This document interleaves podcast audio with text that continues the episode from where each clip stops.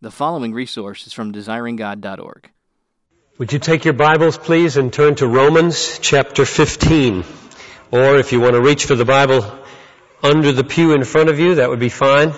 Or if you just prefer to soak without looking at the book and listen to my exposition of it, that's okay too. Romans chapter 15, verses 30 to 31. We'll read these two verses and then I think we'll pray together before we move into the exposition. Now I urge you, brethren, this is Paul writing to the church in Rome about a situation that he's going to be facing in Judea or Jerusalem shortly as he carries money to the poor there that he's been collecting and he's afraid that he might be hurt by the unbelievers and rejected by the believers. So he asked for prayer. He says, Now I urge you, brethren, by our Lord Jesus Christ and by the love of the Spirit, to strive together with me in your prayers to God for me, that I may be delivered from those who are disobedient in Judea, and secondly, that my service for Jerusalem may prove acceptable to the saints. Let's pray. Lord, you have so much to teach us from these verses. I ask for your help. I ask for help for me, for strength, for the fullness of the Holy Spirit. I ask for your people here to be given illumination and ears to hear. I ask that you would overcome any resistance that's there to your word and your truth. I ask that you'd protect us from the devil. And I ask that any unbelievers in this room would be saved. Lord, make your word powerful under the conversion of people. Just read this morning, Lord, in Matthew, where you, you came into Galilee of the Gentiles so that the prophecy might be fulfilled those who sat in darkness have seen a great light. Lord, there are people in darkness now who need to see light. And even this text about prayer you can use to that end. Convert, strengthen believers, lift up the downcast, humble the proud, restore the drifting away. Clarify the minds of the confused, O Lord. Give fellowship to the lonely. Reconcile the estranged. Lord, the Word of God is so rich. Apply it now to every need, I ask in Jesus' name. Amen. Now last Sunday we began with verse 30, and I promised you that we'd move to verse 31, and we will. But before we go to verse 31, I want to uh, ask two questions about verse 30. About prayer in verse 30. Number one, why does Paul give the Roman Christians incentives to pray for him instead of just telling them to pray? He's got authority to just say, pray for me, I'm going up to Jerusalem and I'm scared and I want you to pray for me. Just pray. Why does he give them two incentives? You see what they are there? We talked about them last week. By the Lord Jesus Christ, that's incentive number one, and by the love of the Spirit, that's incentive number two. Why does he give incentives like that? And here's my answer. It is God's customary way of engaging the will of man by putting truth in the mind of man. It's God's customary way of engaging the will and stirring up the will of a person by putting truth in the mind. Here's another way to say it. God draws your heart into action. He inclines your heart a certain way by presenting to your mind God-centered pictures of who He is that would incline you a certain way. So that when you act that way, He gets the credit. So if you were to ask me, why is it God's way to incline the human heart? Not mainly by direct impulses with no mental components. I would say the reason he does not ordinarily do it that way is because he means to be glorified by the way we act. And if you pray, for example, that's the issue right here. He wants us to strive together in prayer. He wants our wills to incline toward prayer. So how does he get them there? And he says, I beseech you by the Lord Jesus Christ. Jesus is Lord. There's a truth. Think on that truth with your mind. Focus on it. Jesus is Lord. And here's another truth. The love of the Holy Spirit. Think on the Holy Spirit. He's real. And He loves. And He produces love. Now, dwell on those so that as your heart is drawn out to pray, there would be reasons. And when somebody asks you, why are you praying? You wouldn't just say, I just feel like it. Just an impulse. I don't know why. God would not get as much glory if you gave that answer as if you said, the reason I'm praying is because God has shown me in His Word that Jesus Christ, the Messiah, is the Lord of the universe. He is Lord over those people down in Judea who are threatening Paul's life. And if I pray to Him, that Lordship will come into play in such a way that their ill will is restrained. And the second reason I'm praying is that the Holy Spirit is a real person. He's characterized by love. He produces love in His people and He is love flowing into His people. And when I pray for those saints down there, that they would love Paul, the Holy Spirit's gonna fall on them and they're not gonna reject Him. They're gonna love Him. The answer to the first question of um, why incentives? Why incentives? Is that when our wills are, are drawn out to uh, act by God-centered truth in the mind, it gives more glory to the Father when we act. And we're not just acting on impulse, we have reason to act. Now the second question is, why does Paul ask for more people to join him in prayer? Why does he ask for more people to join him in prayer?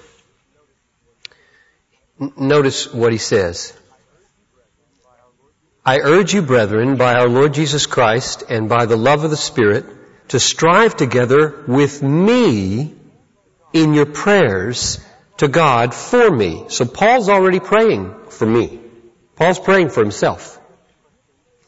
So I ask the question, Paul, if you're praying for yourself and God hears your prayer, why do you need anybody else to pray with you? Why are you so urgent about getting Roman Christians to pray with you? Doesn't God hear your prayers? If uh, my son calls me on the telephone, he says, Daddy, please pick up mommy at the library. Mommy is just as picked up at the library as if four of my sons call me and say, pick up mommy at the library. She doesn't get any more picked up at the library than if one of them called me and said, pick mommy up at the library. So, if Paul says, deliver me from the unbelievers in Jerusalem and make my ministry acceptable to the saints, and God says, alright, I'll do that. He doesn't do it any more than if 500 people in Rome ask him to do it. So what's going on here? Ask that question. I have. Why prayer meetings? Why, why are we meeting together in St. Paul tonight with the Minnesota Baptist Conference with several hundred people to beseech the Lord. Why, why, why, why won't my prayers do that or yours? Or we all get alone in our closets and pray. Why prayer chains? Why prayer groups? Why is that? Now, there are more than, there's more than one answer to this question. But here's one answer taken from 2 Corinthians chapter 1, verses 10 and 11. I'll read it to you. It goes like this. God will yet deliver us, as Paul's been in trouble, and now he's going to be delivered, he believes. God will yet deliver us, you also joining in helping us through your prayers. So here he is again, asking for prayers. You will help us through your prayers. Why?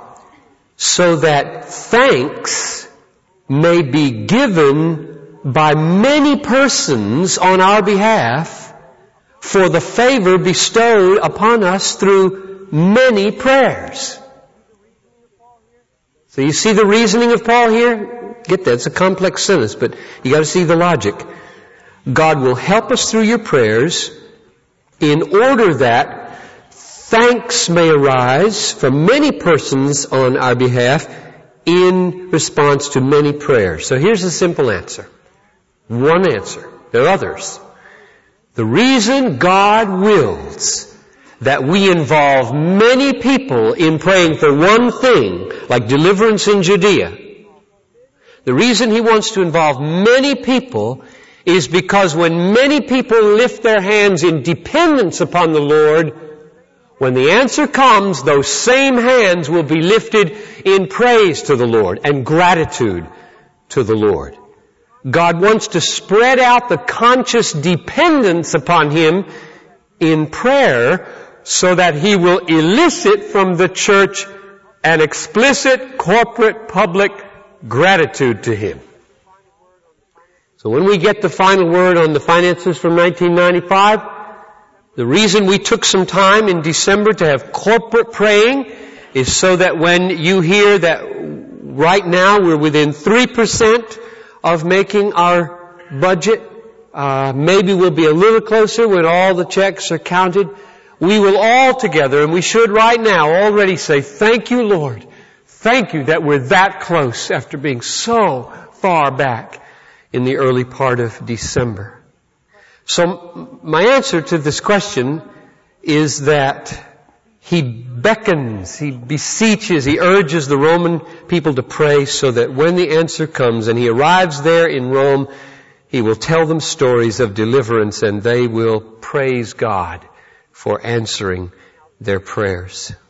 So now, there are my two questions from verse 30. And they're both intended to set the stage for verse 31 like this. One was, why are there incentives for praying? And the other is, why do so many people get involved in praying?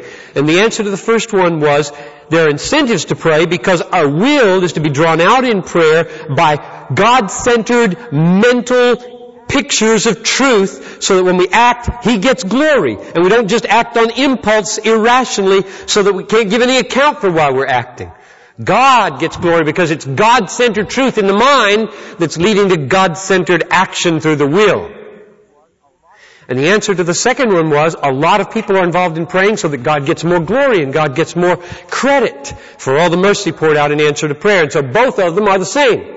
Namely, God or the glory of God or God-centeredness. And the reason I ask those two questions in this way is so that when we get to verse 31 now, there will be a God-centered stage set for the God-centered truth that I'm going to state. One simple truth I'm going to unfold from verse 31 and it goes like this.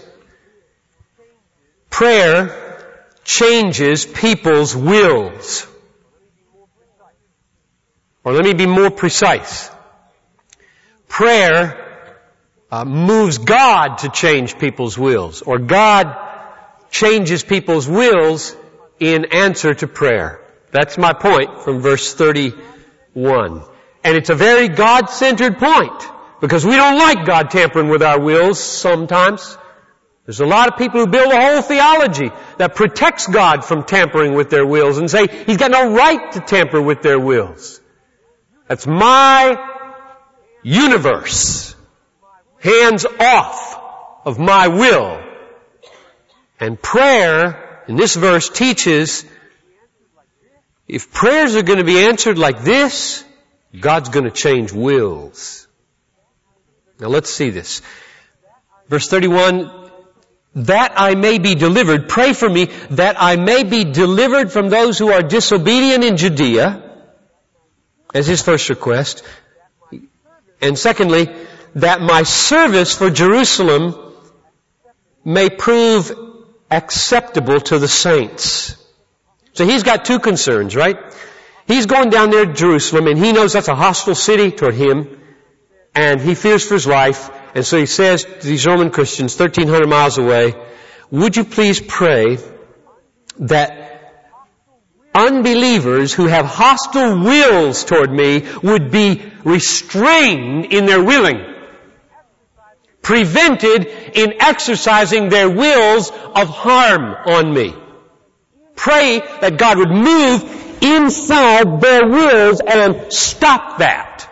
Hinder that. Influence that that way and not that way. And then the second request is that he's concerned about Christians who might reject him and make fun of him or regard him as uh, proud or um, paternalistic. Here you are going all over the world collecting money for the poor in our city, making us look like welfare cases. No thank you. He knows that all kinds of deceit could emerge about him and the church itself could say, we don't want you here. Use the apostle to the Gentiles, so you go elsewhere. We'll take Peter and, and the others. So see you later, Paul. So he prays, God, I mean, he says, Romans, you, 1300 miles away, you launch a prayer missile and it'll land in the wills of believers who are starting to incline towards ill will toward me and your prayer by God will incline their wills back this way. Change their wills. Influence their wills. That's what prayer implies. Prayer implies the right and the authority and the power of God to move into human willing and divert it this way or that way. Now, that means that Matthew Henry was absolutely right on this verse when he wrote this. As God must be sought unto for the restraining of the ill will of our enemies, so also he must be sought unto for the preserving and the increase of the goodwill of our friends. For God has the hearts of both the one and the other in his hand. God has the hearts of all men in his hand. Now that's a simple truth. It's absolutely mind-bogglingly far-reaching in its implications. But it's very simple. Prayer moves God to change people's wills. Now, here's the way I want to unfold it for you, just to help you see it. I want to take you to the book of Acts and watch God answer this prayer when Paul gets to Jerusalem. This is exciting. So let's do it this way. If you want to go with me and see it in your own Bible, turn to Acts chapter 23. No, 21 we'll start. Acts chapter 21. Now remember the situation. We know from 1 Corinthians, 2 Corinthians, other places in Romans that Paul has been collecting money from Macedonia and Achaia and the various churches, and I don't know how they carried money in those days, but I'll bet he had a big band of men around him to protect him, and it was probably cash of some kind in the Roman coin, and they were on boats and, the, and he was moving there and he was going to hand it over to the apostles there in, in Jerusalem. It was to be distributed to the church. That was his ministry. So he wondered, what would it be like when I get there? Will I be killed by my enemies and will, will I be rejected by my, by my friends? Acts 21.30 gives the bad news to start with. Verse 30 of Acts 21. And all the city was roused, and the people rushed together, and taking hold of Paul, they dragged him out of the temple, and immediately the doors were shut. Mob violence, stop there, mob violence is a horrible thing. That's a horrible thing. It's almost uncontrollable. And here's a mob stirred up like the mob against Jesus, dragging him out of the temple because they think he's taken some unbelievers, I mean some Gentiles in there, which, we, which he didn't, and they're about to beat him and kill him. Now, the question is, is anybody praying in Rome? 1300 miles between Jerusalem and Rome as the crow flies, and prayers sort of go as the crows fly. Actually, prayers do a big triangle up into the, the, the, the satellite of heaven back down again. That's the way, that's the way prayers work. They go like this, so it's more than 1300 miles, but you got people in Rome reading the book of Romans now. And they're praying, God, He asked that we would pray that He'd be delivered from his enemies, the disobedient in Jerusalem. And so they gather and they're praying, oh God, do it. And God doesn't look like he's doing it. But then something gives. Verse 31. While they were seeking to kill him, they were seeking to kill him. Wasn't working. They weren't succeeding. Somebody didn't hit him just right by willing the stone to fly at the right speed in the right way. Somebody didn't get at him with a dagger just yet. Why? Why? What acts of willing were being restrained here? And then verse 31, while they were seeking to kill him, report came up to the commander. How do reports get up to the commander? Acts of willing bring reports to the commander. Somebody willed. Somebody was standing there watching this and instead of saying, do it, do it, do it, they suddenly felt like, this might get out of hand. I better go tell the commander. And later that day, that afternoon, they might have thought, why'd I do that? An act of will, an act of will brought a person up to the, the Roman cohort that all Jerusalem was in confusion.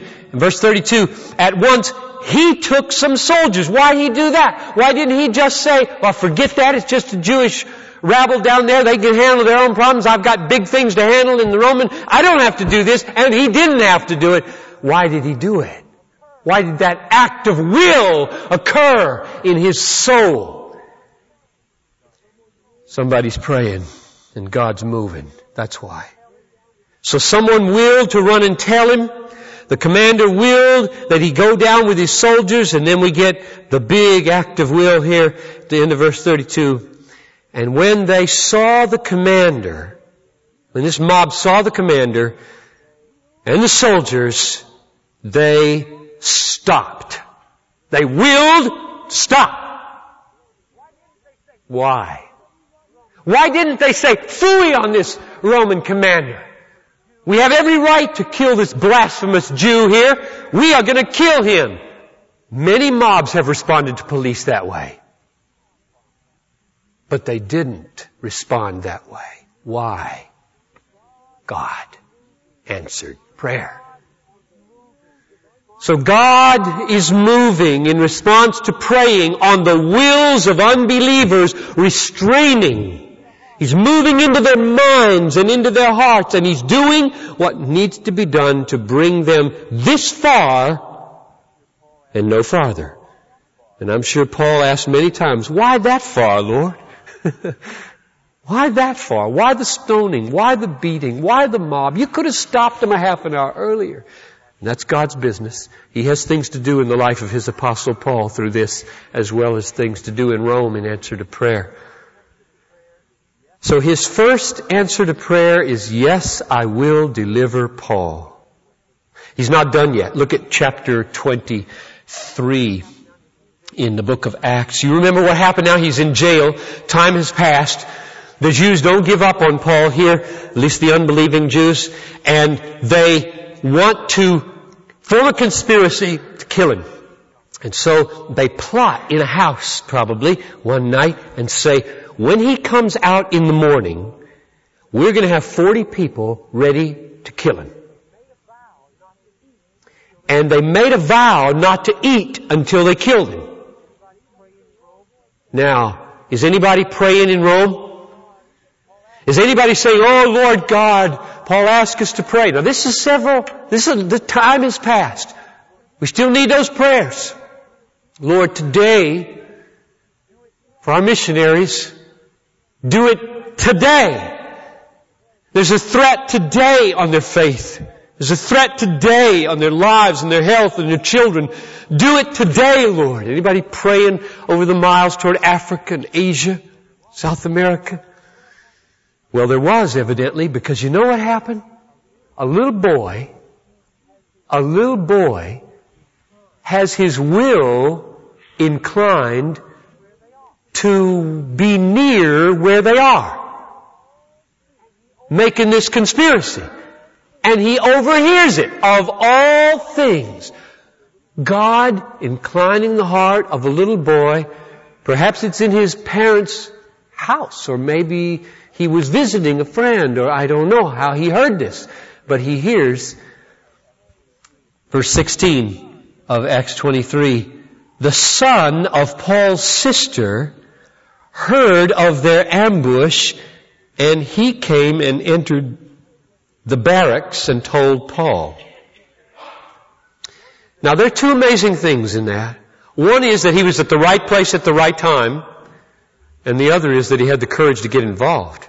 I'll tell you, if I was a little boy, and I don't know how old this little boy is, he's called a young man in a minute, um, if I, if I'm there and I see 40 people with weapons plotting to murder somebody the next morning, I'll tell you, my heart is going like this. And I am saying, I just better steer clear of this situation. For a little boy to have the courage to go to a jail and ask permission to see his uncle Paul took some willing. Where'd that come from? That's prayer. That's prayer. 1300 miles away coming into play. Let's read the rest of it. Verse 13. Watch, watch all the acts of willing that God performs here to rescue Paul from this conspiracy. Paul called one of the centurions to him and said, lead this young man to the commander for he has something to report to him. So he took him. There, there you have the centurion being agreeable to Paul's request, which he didn't have to be. So he took him and led him to the commander and said, Paul, the prisoner, called me to him and asked me to lead this young man to, the, to you since he has something to tell you. And the commander took him by the hand and stepping aside began to inquire of him. He didn't have to do that. He said, I got no time for a little boy. But he didn't say that. Why? God's moving in answer to prayer. What is it that you have to report to me? And he said, the Jews have agreed to ask you to bring Paul down tomorrow to the council as though they were going to inquire somewhat more thoroughly about him. So do not listen to them, for more than 40 of them are lying in wait for him who have bound themselves under a curse not to eat or drink until they slay him. And now they are ready and waiting for the promise from you. Now, would you, would you, would you risk your reputation to involve 200 soldiers on the word of this kid? I mean, there must have been a lot in his will to say, look kid, you may be right, but I'd make an absolute fool of myself if on your word I pull together protection and, and, it, and it's pointless. So, uh, in fact, I don't care much about this Paul anyway, and so if he gets killed, it's no skin off my nose. But he didn't do any of that. Why? God's at work. Because people are praying. So he called to him two, centurion, two of the centurions and said, get 200 soldiers ready by the third hour of the night to proceed to Caesarea with 70 horsemen and 200 spearmen. so we see the influence of God on the will of a little boy to see something at the right time, to have the courage to follow through, a centurion to go to the commander, the commander to say yes to the boy, the commander to gather together hundreds of people, and Paul was spared and saved, and he did get to Rome, and the prayers were answered. So I draw the conclusion so far that when we pray, that God will deliver people, we are implying that He has the right and the authority and the power to intrude in their lives and influence and change their wills. Now, you ask the question and I ask the question, what about the believers? How did they receive Paul? And the answer to that is given in 21, Acts 21, 17. When he had come to Jerusalem, the brethren, that's the believers, the brethren, the believing Jews, received us gladly. So there it is.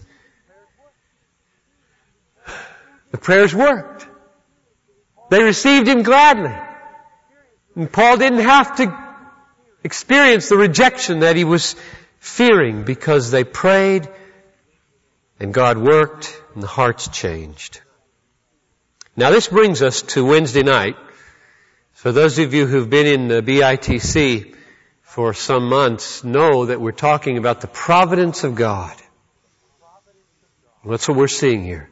The providence of God moving sovereignly, working, putting people where He wants them, inclining their wills to do the things that He wants done, letting their ill will go so far and then no farther, and sparing His apostle to put him where He wants him through the tribulations that He wants to bring him. And providence is always ruling over the world. That's what we've been seeing on Wednesday nights. And this Wednesday night, we're getting to that very point where the issues of what about the human will? What about the accountability of man? And that's what we'll be taking up Wednesday night at 645 in this room. Let me close with um, three exhortations.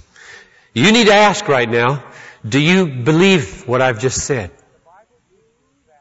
Do you believe that the Bible teaches that prayer moves the power of God to change people's wills. You are not sovereign, God is sovereign. You are not ultimate, God is ultimate. You are not autonomous, but dependent. And so is everybody in the world. Do you believe that? If you believe it, three things follow. Number one, let us stand in awe of our God. Let us stand in awe of the sovereignty of the Lord Jesus Christ to rule over the governors and the kings and the centurions and the commanders and the soldiers and the mobs and the little boys. Let's stand in awe of a God like this and pray to Him and trust Him and love Him and lean on Him and count on Him to fulfill His promises in our lives. Stand in awe of God. Number two, let us be glad that the Holy Spirit is a spirit of love, according to verse 30 in Romans 15. So that when we pray, we don't just think of power. The Lord, Jesus Christ, moving on the wills of people to restrain or to advance. We think of a Holy Spirit who is loving, coming upon a church and gently saying, love my apostle. Love him when he gets here. Receive him gladly. Do not feel hostile toward him. Let there drain away from you right now all bitterness, all pride, all resentment, all one-upmanship. I now sovereignly pull the plug on that and I nurture the fruit of love and joy in you. We can pray with a deep sense of resting that we have a God whose spirit is a spirit of nurturing and love and that He will pour Himself out on people. Finally, very practically, do not neglect the world shaping influence that you have through prayer. God calls you Christian. He calls you Christian to join Him in shaping history. By prayer, we are to change the wills of presidents, senators, representatives, governors, mayors. By prayer, we are to change the wills of university professors in what they believe and what they teach. Editors, entertainers, newscasters. By prayer, we are to change the wills of our children in their rebellion, our parents who are not yet believing, our brothers and our sisters who are outside Christ and estranged, our loved ones who have left their wives or husbands. By prayer we are to change our neighbors. We're to change the people we care about. Prayer is the means by which we beseech and entreat God to move into people's lives and change them. If God can't do that, I'm not going to pray anymore. What's the point in praying? If God can't move on people's wills to incline them one way or the other, what's the point in praying? At least for people. Pray for molecules, but it's only people I care about.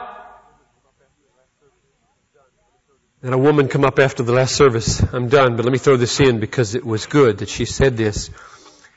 Uh, she came up and she said, "Now, does does what you said apply to people who have rebelled against the Lord and have hardened their heart against Him and have set their wills against Him?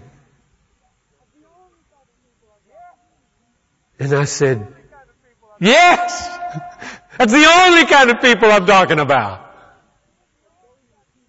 Meaning, in the lives of those people that we care about, that seem so far gone, so hardened, so resistant, so rebellious, have exerted their presumed autonomy so hard and so high against the Lord, the only hope is prayer.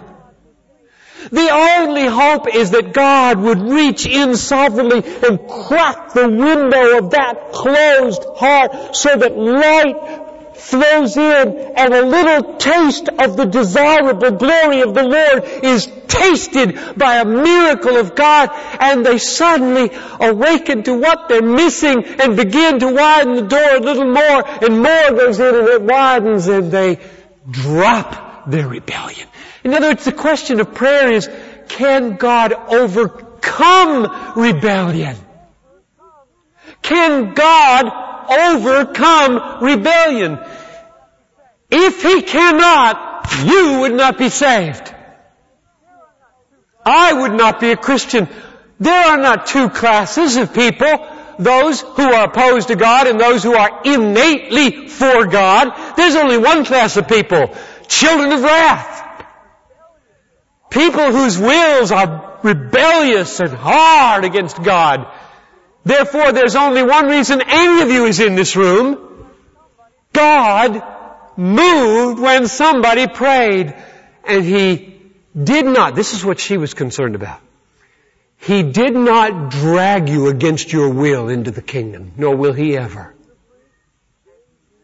He reasonably and He rationally gave you enough glimpse of the trustworthiness of Jesus and the desirability of forgiveness of sins and the hope of eternal life and a life of fellowship with the living God that your defenses began to fall away and your heart became soft and you opened yourself up to Him as He revealed more and more. You remember the story of Peter when he confessed, you are the Christ, the Son of the living God. What Jesus said to him at that moment? Flesh and blood did not reveal this to you, but my Father who is in heaven. And when Paul says in 2 Corinthians 4, 6, let him who said, let that beautiful sunshine shine this morning, shines in your heart to give the light of the knowledge of the glory of God in the face of Christ. When that happens, your resistance is overcome. Some of you sit there right now thinking that you are God. I'm God. I have a will. I can stop him or I can let him. You don't ultimately control the universe. Human beings do not write the enrollment of heaven. We do not hold God hostage by our unbelief determining how many He will enjoy in His kingdom forever. God reigns over your will. And right now I want to close by praying that God would move and that you would yield and that you would join me in praying. It's our only hope for the world. And there'll be prayer teams here at the end.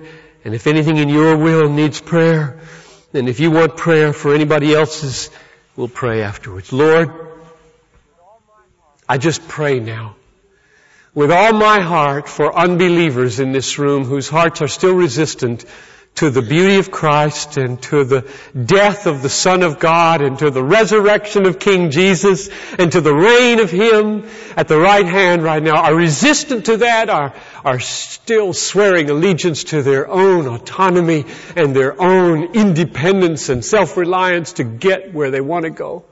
Oh God, I pray that you would overcome that resistance right now and that you would reveal the beauty of Christ irresistibly, and that you would woo them and draw them out of darkness into light and out of death into life and raise them from the dead and put a new heart of flesh into their soul and take out the heart of stone and incline them to follow you.